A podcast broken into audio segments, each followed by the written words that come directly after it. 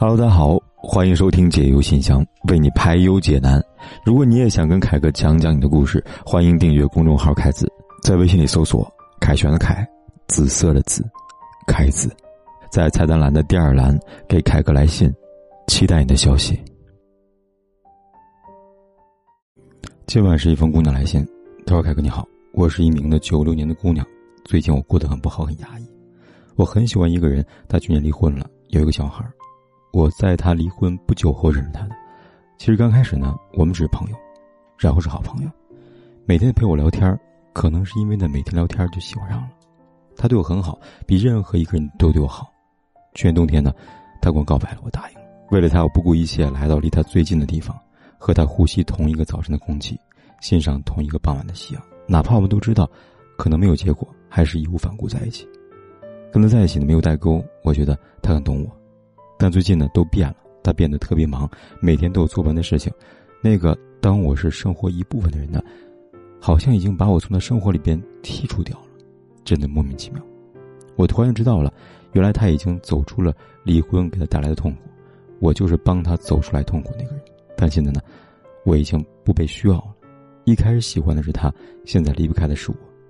每天我都告诉自己，算了吧，他不爱我了，只是我一厢情愿。但是我总会忍不住跟他打电话，哪怕只讲几句，发信息哪怕没有人回。对，之前每天都给我发消息的是他，现在我发消息都不回我了。凯哥，得不到的东西就不会被珍惜了，是不是遇到的时间不对就不能在一起呢？请你帮帮我吧。这位姑娘你好，我能理解你为爱付出却没有结果的心酸，但我要告诉你，你问的问题是不是得到东西就不会被珍惜呢？这个想法是错误的。我发现很多人呢都有这样的误区，事实上呢，并不是对方不珍惜轻易得到，而是这个人在得到后呢，他发现你并不值得珍惜。来说说为什么有这样吧。首先一开始你们俩两地相隔，就像雾里看花，怎么都是美的。加上呢刚刚认识的新鲜感，对任何一对情侣来说呢，这都是一段感情最热烈的时候。就像纳兰信德那句，人生若只初见，想想都美好吧。这次你到身边之后呢，长时间的相处，你暴露出了真实的自己，让他发现呢，你和之前想象的有点不太一样。也许是你对他的依赖感太强了，让他产生了负担。第三，他并没有在你身上持续性的发现惊喜，甚至连之前的吸引都慢慢的黯然失色起来了。他之前喜欢的那些优点慢慢消失了，他对你的兴趣自然就越来越淡了。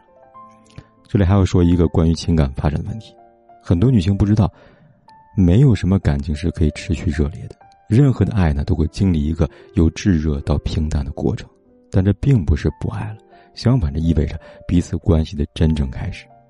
一段感情刚刚开始的时候呢，每个人都会用力投入，也会适当的包装自己，不仅是对方，包括呢自己展示出来的都是最好的一面。然而感情呢，一旦深入进去，我们真实的自我呢会慢慢的显露出来。比如之前呢，男的工作很忙，为了让女友开心，他会把工作的时间用来陪女友聊天，然后呢选择晚上加班加点到半夜。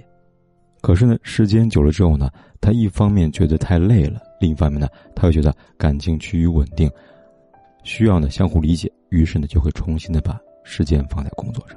那这时候呢，有的女性就产生误解了，她就想，他是不是不爱我了？他的忙是不是逃离我的借口呢？但事实上呢，并不一定是对方的刻意逃避，而是他恢复了之前的生活状态罢了。